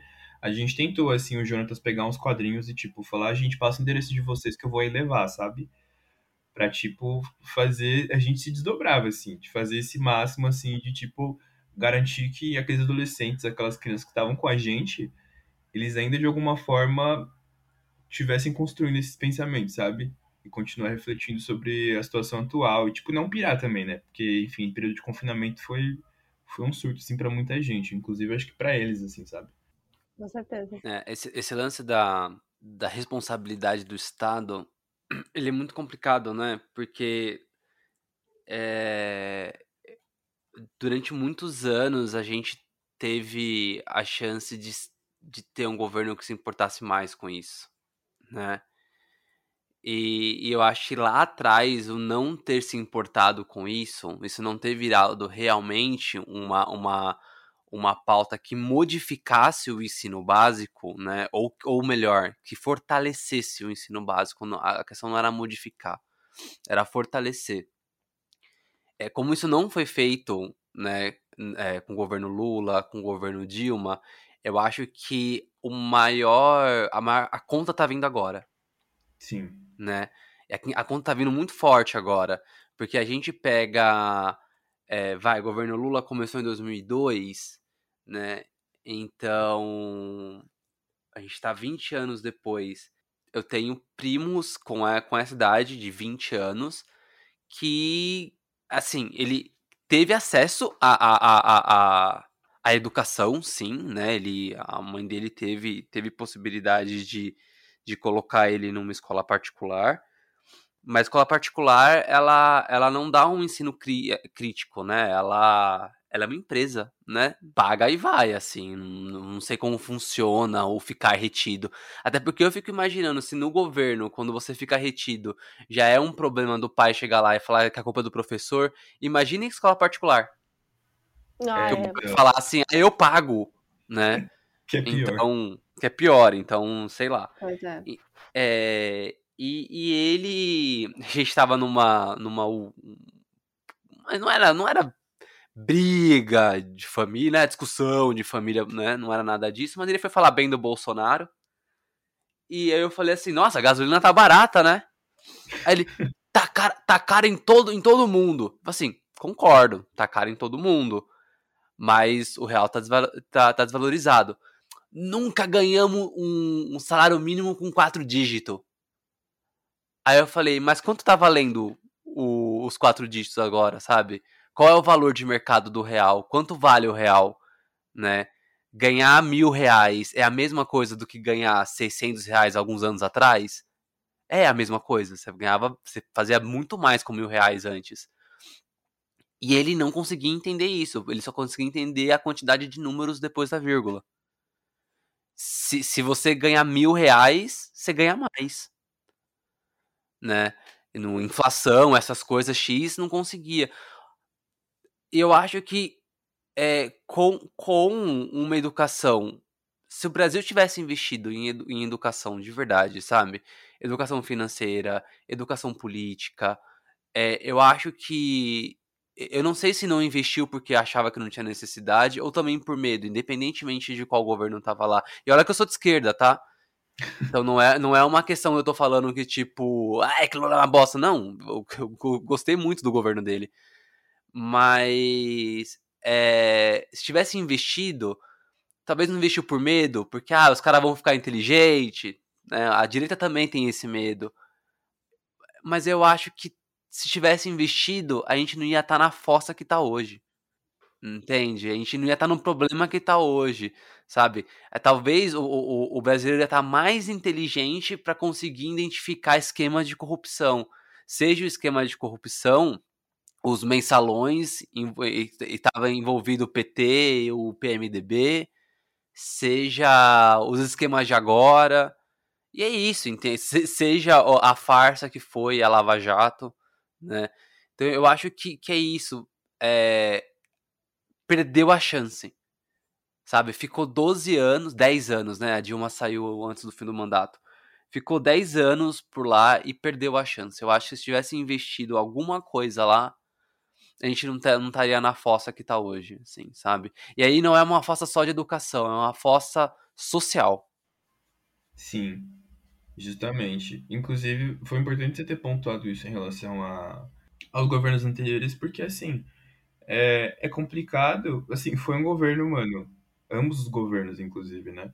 A gente tava falando da Dilma é, esses tempos na, nas aulas, né? E a gente tava falando sobre motivos do impeachment dela, que inclusive motivos muito chulos, né, pros caras, porque basicamente quem tirou ela é os caras que detinham poder, os latifundiários, enfim, todos esses caras que tinham grana, as milícias, né?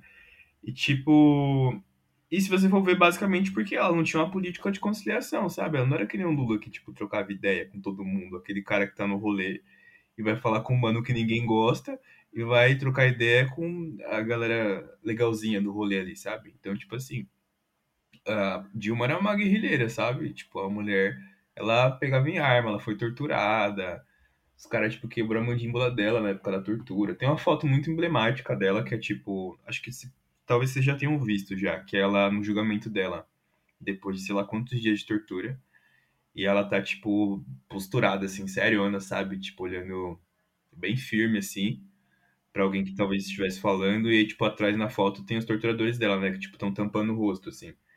E aí é. Eu acho que, na verdade, não vou nem dizer que. Não vou nem entrar muito fundo, tipo, nossa, que profunda essa imagem que reflete nos dias de hoje. Embora talvez seja, porque se a gente para pra pensar, é, o Estado ele tem a capacidade, sim, tipo, de gerir uma educação de qualidade, de gerir políticas públicas de qualidade, de gerir moradia, sabe? Tipo, o Boulos. O Boulos estava cansado de falar que existia mais casa do que gente, sabe? E na cabeça de uma galera não entra isso, sabe? Não entra do tipo, putz, né? Mas as pessoas têm que trabalhar, né, para poder conquistar o seu. Tá, meu amigo, mas como é que a pessoa vai trabalhar se a gente leva em consideração hoje a quantidade de desempregados, né, no país? Também tem isso. Então, tipo, é complicado, assim, a gente, a gente sentar para falar disso, assim, do, do poder do Estado, porque, querendo ou não, os, os caras que já estão lá há muito tempo, inclusive a galera do, do PSDB, que, tipo, envolvida em PMDB, envolvida em diversos escândalos de corrupção, tipo, essa galera, infelizmente, a meu ver, assim, não é uma galera que talvez vai investir em educação, sabe? Tipo, você tem uma Ah, coisa. Com certeza não. É, você tem uma pessoa fora da curva, assim, ah, um pouquinho, nem pro nosso lado, mas fora da curva do que já foi feito, assim, que nem o, o Dória. Dória, ele montava uns projetos, assim, eu lembro na época, acho que no mandato da prefeitura, eu não sei qual mandato que foi, se foi da prefeitura ou do governo do estado, que ele falou, ah, não quero salário, não, do estado, quero... Eu tô tranquilo, não sei o quê. Vou... Mas eu acho que foi no foi começo. Não, acho que É, foi na, foi da no começo. Foi pra Ele dizer era que o ele empresário. É, Era o ah, primeiro Ele era o mandato gestor. dele. Isso aí Ele era não era o prefeito, né? É, Ele era o Depois, depois ele quis dar ração pra Ai, meu Deus. né? puta, Mas Ai, assim, mano. o, o, o, é esquema. E acho, que é, por- e acho que é por isso que eu acho que o Brasil já teve essa chance. Tudo bem, o, o, o governo PT, ele investiu em educação superior, né? O ingresso que a gente teve em faculdade, com cotas de negros, com FIES, eu fiz FIES, né? Então, é, é, isso melhorou muito e a inclusão do, do periférico e do pobre no mercado de trabalho especializado, porque o cara tinha um diploma, né? Então, então eu acho que eles investiram em outro outro aspecto da, da educação, que também é importante, né? Sim. É que acaba que a divisão da educação, né, no, no Brasil, ela tem essa divisãozinha, né? Então, o governo federal cuida das universidades, ensino médio, e aí também o estadual que cuida mais, assim, entre muitas aspas, esse cuidar, meu Deus, é, da educação fundamental, né? Então, eu acredito que tem, tem a ver, é, é tudo muito bem bolado, assim, eles... Não, Pra não dar é- certo, né? É tudo dar amarrado pra não dar certo. certo. É. É, é, é uma, eles são. A gente acha que a gente entendeu e aí as coisas são muito mais embaixo. Então, complica muito alguma atuação e algum, alguma mudança, porque essas amarras e essa estratégia de desmonte que o Tito comentou, ela tá muito bem feita, sabe? Porque é um objetivo em comum. Mesmo que tenha algumas oposições, como foi o investimento do PT e tudo mais, existe uma força muito mais é, estruturada por trás. Então é, é bem mais difícil. Sim, até a própria Marta, na, na época que foi prefeita, tipo, a quantidade de mudanças que ela fez em relação ao transporte, educação, tipo, a construção dos céus, assim, mano, foi, foi uma coisa, tipo assim, foi uma das mudanças, assim, significativas pra educação na periferia, sabe? Mas, infelizmente, ela pulou, trocou de casa, né? Pulou o muro. Mas, assim, tipo, são, são mudanças notáveis, sabe? São, é tipo o que a gente sempre fala, assim, às vezes a galera que é da direita, às vezes olha pra galera da esquerda. Ah, porque pelo amor de Deus, olha o PT aí, não sei o que, não sei o que. E aí a gente, aí a gente entre eles fala, tipo, não, porque tá certo, o PT fez muita coisa boa. Aí a gente vira entre a gente assim da esquerda e fala, é, né, mas podia ter feito mais, né, complicado. Aí, tipo, Mas isso é bom, isso, isso é senso crítico. exato. Isso- e A gente não tá falando de futebol, não é clubismo, sabe? É senso crítico. Eu acho que é esse tipo de diálogo que, que precisa ter não só com política, né? Mas também com política. O- é, hoje no Brasil, de certa forma, não sei se hoje não, né? Mas é, minha família sempre falou que sempre falava que religião, política e o que, que mais se discutia? Futebol. Futebol, né? Futebol. Então, e, e foi sempre isso mesmo na minha família. É, a minha família é São Paulina, né? Vai falar mal do, do, do São Paulo entre a família mesmo, sabe? Puta, esse Uhum. jogo foi mal bosta. É, mano, como assim, mano? Você não, não, não, não é tricolor? Só, mas o jogo foi ruim. Exato. Ou, a gente ganhou roubado. Ou, aquele juiz tá, passou a mão. Oh, nada a ver. sabe? Não dá, você não, não, não, tem. Coisa, peraí, você tava vendo o mesmo jogo que eu? É, é sério mesmo? Não é- não é possível, sabe? E aí, religião é a mesma coisa. Minha família é super evangélica. Quando, quando eu parei de frequentar a igreja, né, e passei a, a- depois a, a frequentar a Centro Espírita, eu não podia falar absolutamente nada sobre o que, o que eu estudava, o que eu aprendia dentro do Centro Espírita, que, as, que muitas vezes era muito mais é, caridoso do que a própria igreja falava, entendeu? Não podia, não podia dialogar isso em casa, porque eu, era, eu já era, eu já tava no inferno, eu era do demônio. Seu herege. né? Herege, entendeu? É, então eu acho que falta falta esse esse senso crítico, essa possibilidade de conversa plural, sabe? Oh, não, eu faço parte desse grupo, mas esse grupo também erra. O que, que esse grupo pode fazer para acertar, né? O que, que falta para ele para ser melhor? Então vamos tentar fazer com que ele seja melhor, né? Não, é, é, é, é você ver, sei lá, o gado de hoje, né? Bolsonaro fazendo um, um monte de bosta e os caras Ai, não, fechar documento até 2022, até 2020 não sei quantos.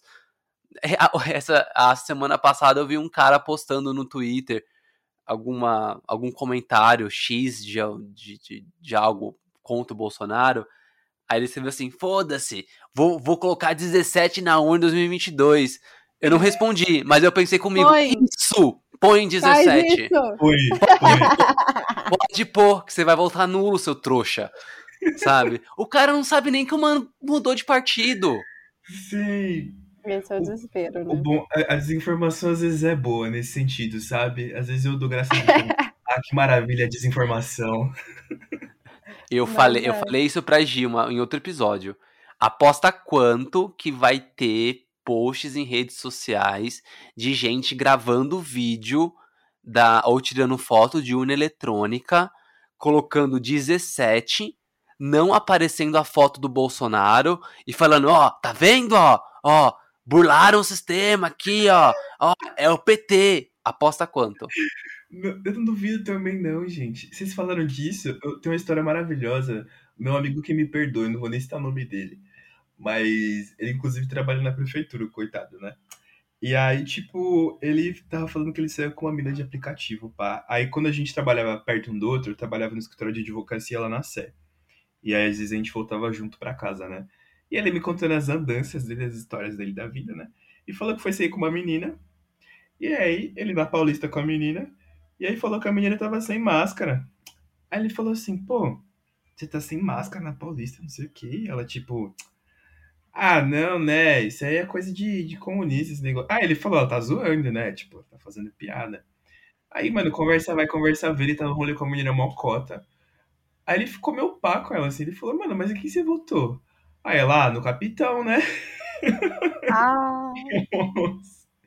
eu falei pra ele, eu falei, mano, onde é que você arranja essas pérolas, velho? Que você vai me sair com uma menina.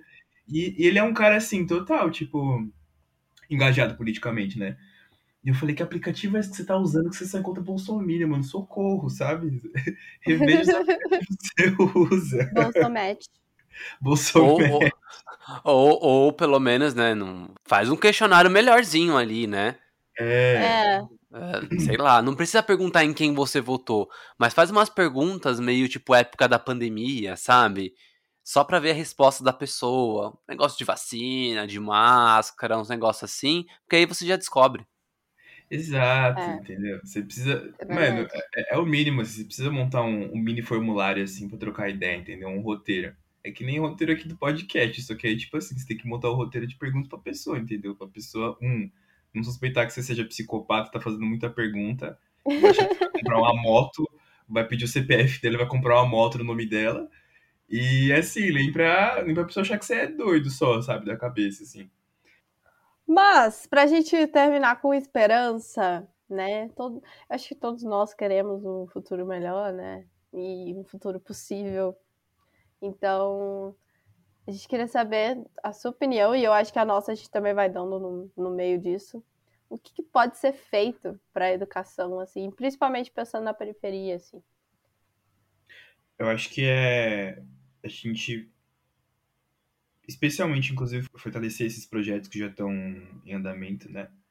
E é tudo bem que, tipo assim, é um é um trabalho de pesquisa assim muito grande, né, fazer. Mas eu acho que inclusive, acho que a, a essência da coisa é reivindicar, sabe? Tipo, cobrar mesmo assim, tipo, a galera quem é vereador, porque às vezes a galera esquece, inclusive, falando inclusive de eleições, de políticas públicas, a gente esquece que, tipo assim, a gente tem uma figura pública ali maior que tá comandando a parada toda, mas quem tá, tipo, às vezes construindo os projetos para poder levar, chegar até eles, é a galera, por exemplo, aqui na cidade que é vereador, ou seja, instância federal que tem um deputado estadual, governo do estado, deputado federal.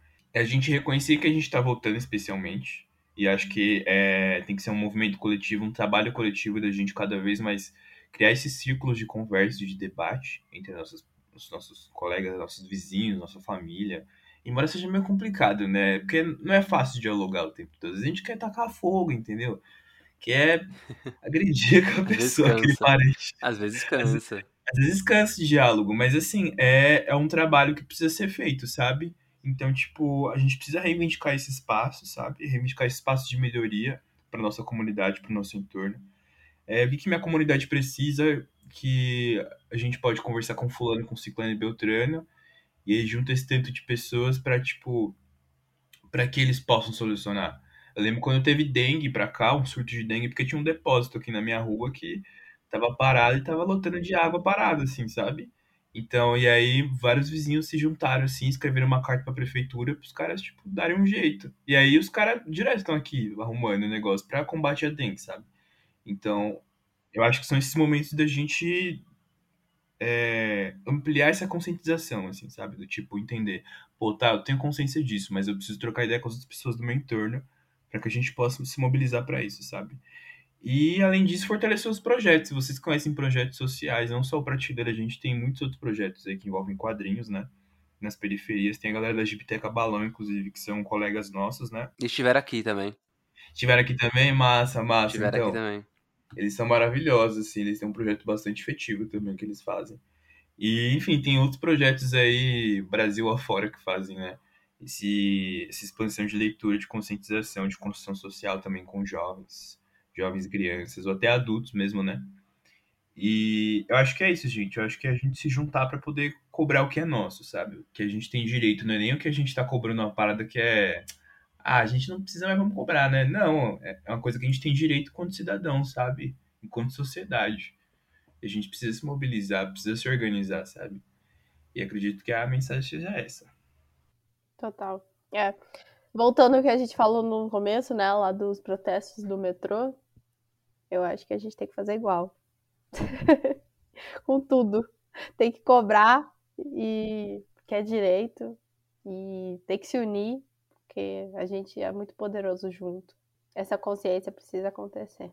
Eu concordo. E é isso, né? É dialogar quando tem quando cabe diálogo é quebrar as coisas quando cabe quebrar. Há, há, um, há um, tempo, há um tempo atrás eu, eu, eu, era contra isso. E tipo, uhum. ah, não, quebrar pra quê? Hoje eu, hoje eu percebo que não funciona porra nenhuma. É bom quebrar de vez em quando, sim, sabe? É. Então é isso. Tentou dialogar? Eu acho que quebrar não tem que ser a primeira opção. O pessoal lá da, da, da linha 8 não foi a primeira opção. Porque eles estão, ó, acho que desde. Acho que são cinco meses que, a, que, que privatizou né, a CPTM, desde o começo do ano. Então são há cinco meses indo pro trabalho, cinco meses voltando do trabalho nessa desgraceira. Uma hora. E é reação em cadeia, né? Se três estoura, cinco mil que tá ali estoura junto. Porque tá todo mundo nervoso. Então é isso. Se não, não, não coube diálogo, então vamos quebrar umas coisinhas, né? Eu acho que é, é isso, sabe? Se manifesta. O mais importante é isso, se manifesta, sabe? E, e, e estuda. Bastante. Se informa. Exato. Se informa, né? Não é estuda de tipo. É, estu, é educação formal, que também é importante. Mas se informa, sabe? Sai de, de notícia de WhatsApp, sai de, sabe, conceitos populares que às vezes a gente acha que é verdade. Tipo, se metade da população não votar a, mais da metade, né, de 50, 50,1% da população não votar, é, a, o sistema eleitoral, eleitoral é obrigado a colocar novos candidatos. Isso é mentira, porque mais, mais da metade da população já não votou em 2018. Exato. É, o, o número de, de, de, de votos válidos foi extremamente mais baixo do que o número de eleitores. Isso já aconteceu e as pessoas continuam falando: é só não ir votar. E aí eles mudam. Não muda, cacete. Não é. Se, se, se ninguém votar. Agora, se tiver zero votantes, aí é outra coisa. Agora, se dois votarem. Já era, meu irmão. Já era. Se dois votarem e esses se um dois. Votar. Se, um, é, se, votar, se um votar, se uma pessoa no Brasil inteiro votar e votar no Lula, Lula ganhou a eleição no primeiro turno com 100% de aprovação. Olha só, Imagina você nem saiu de casa. É isso, sabe? É, Imagina que essa fanfic é ótima. Então, é, é, esse, esse, esse, é o esquema. É o lance dos números, tava falando do meu primo, que só vê a quantidade do número e não vê quantos números valem. É uhum. isso, gente, é, então tem algumas coisas que, que é lorota, é fake news, é época que nem tinha internet, que até hoje existe, sabe? Então aí se informa bonitinho e uhum. se organizem, né? E aí eu acho que o lance do estudo também é muito isso, né? A, e, e, conhecer a, a comunidade, o entorno que você mora, né? O que, está acontecendo perto, o que, que você pode fazer para ajudar.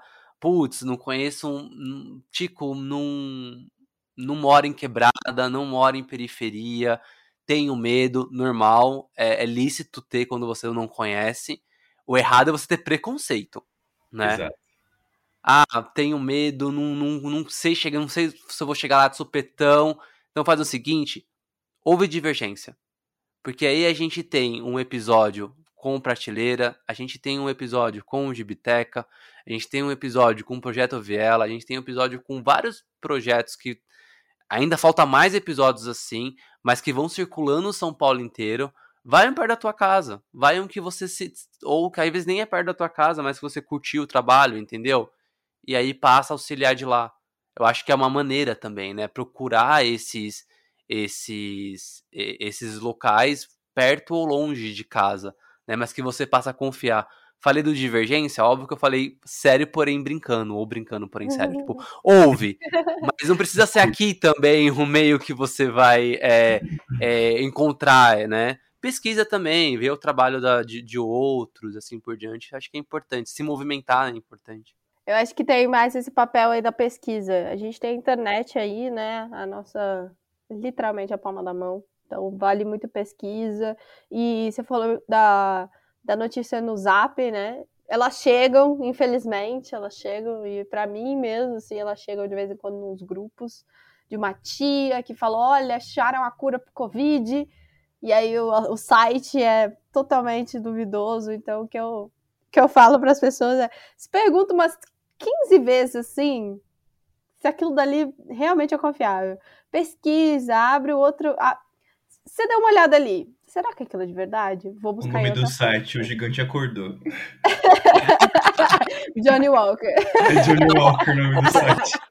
Ah, ah, uma tia minha, real isso, no começo da pandemia, tava tipo, tinha acabado assim, duas semanas de pandemia, sei lá de, não de, ah, daqui do Brasil, né? Ali no finalzinho de março, ainda de 2020, uma uhum. tia minha mandou no grupo da família um vídeo falando que acharam a cura.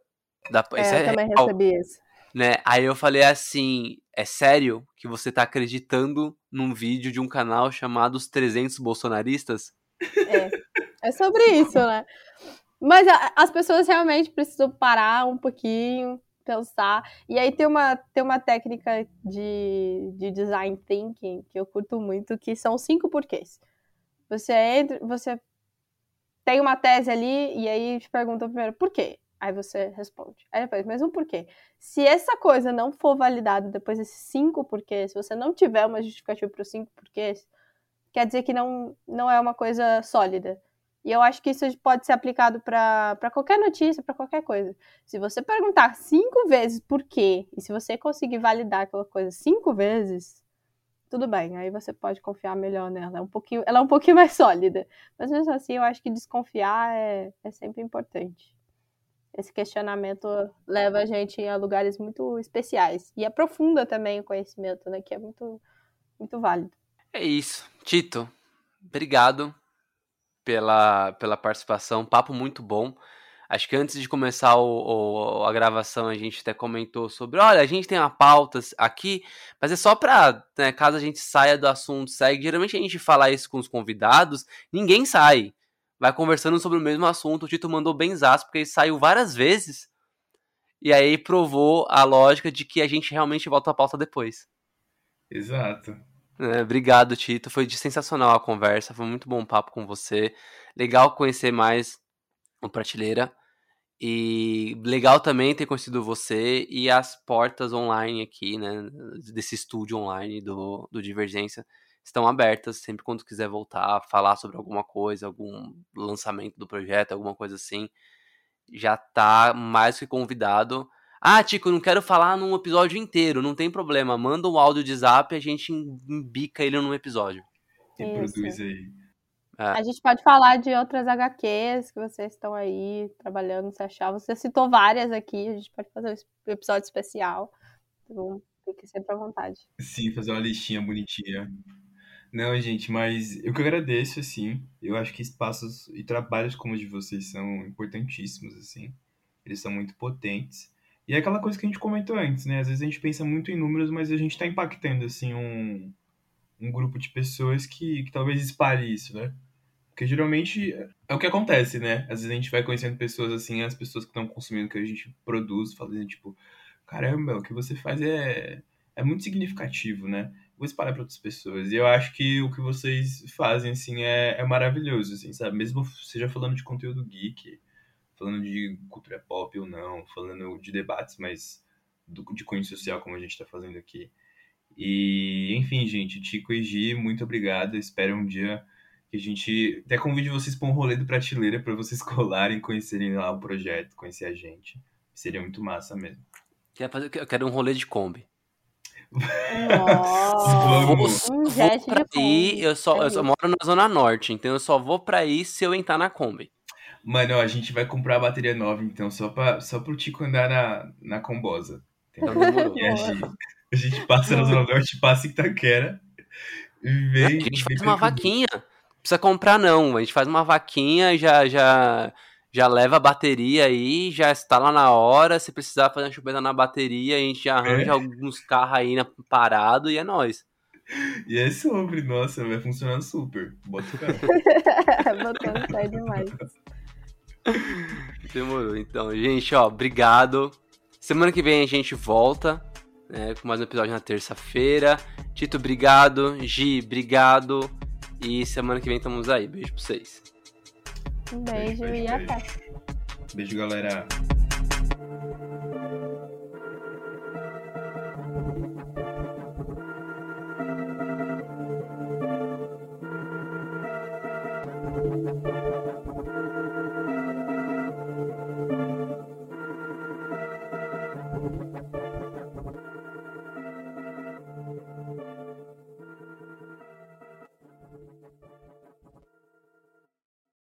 Aí tava até vendo a página de vocês, muito massa o, o trabalho de vocês, inclusive.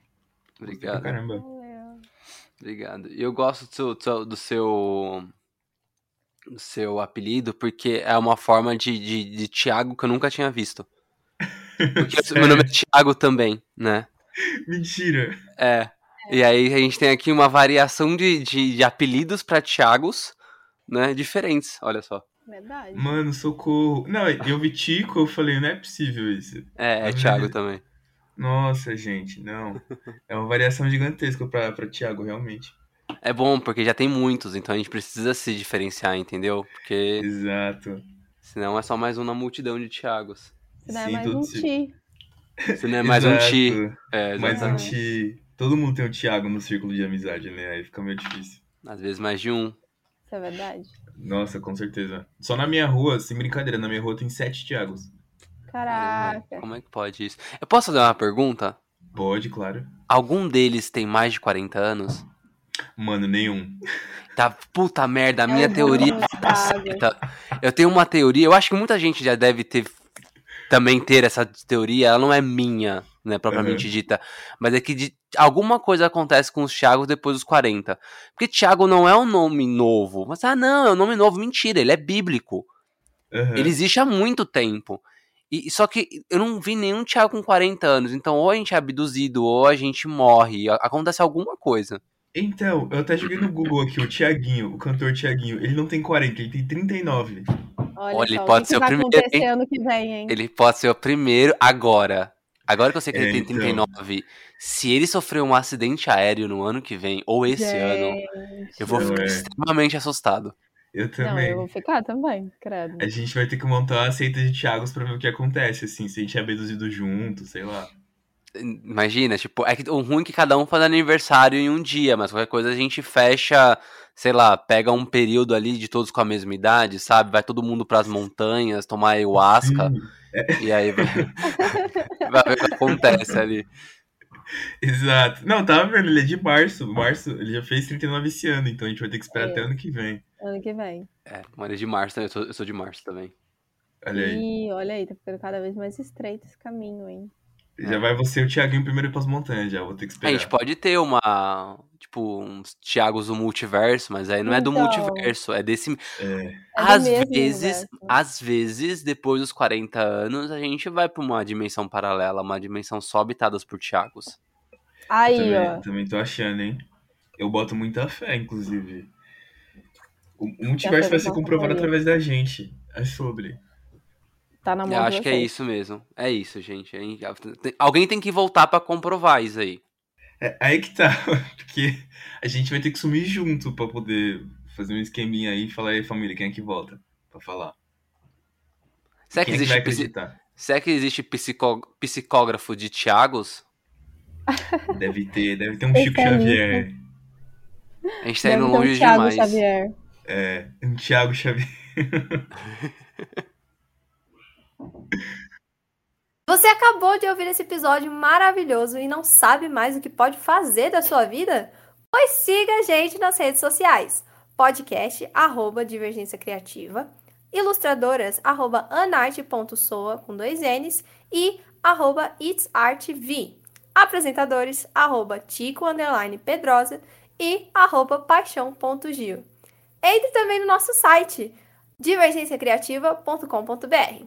Te vejo na próxima!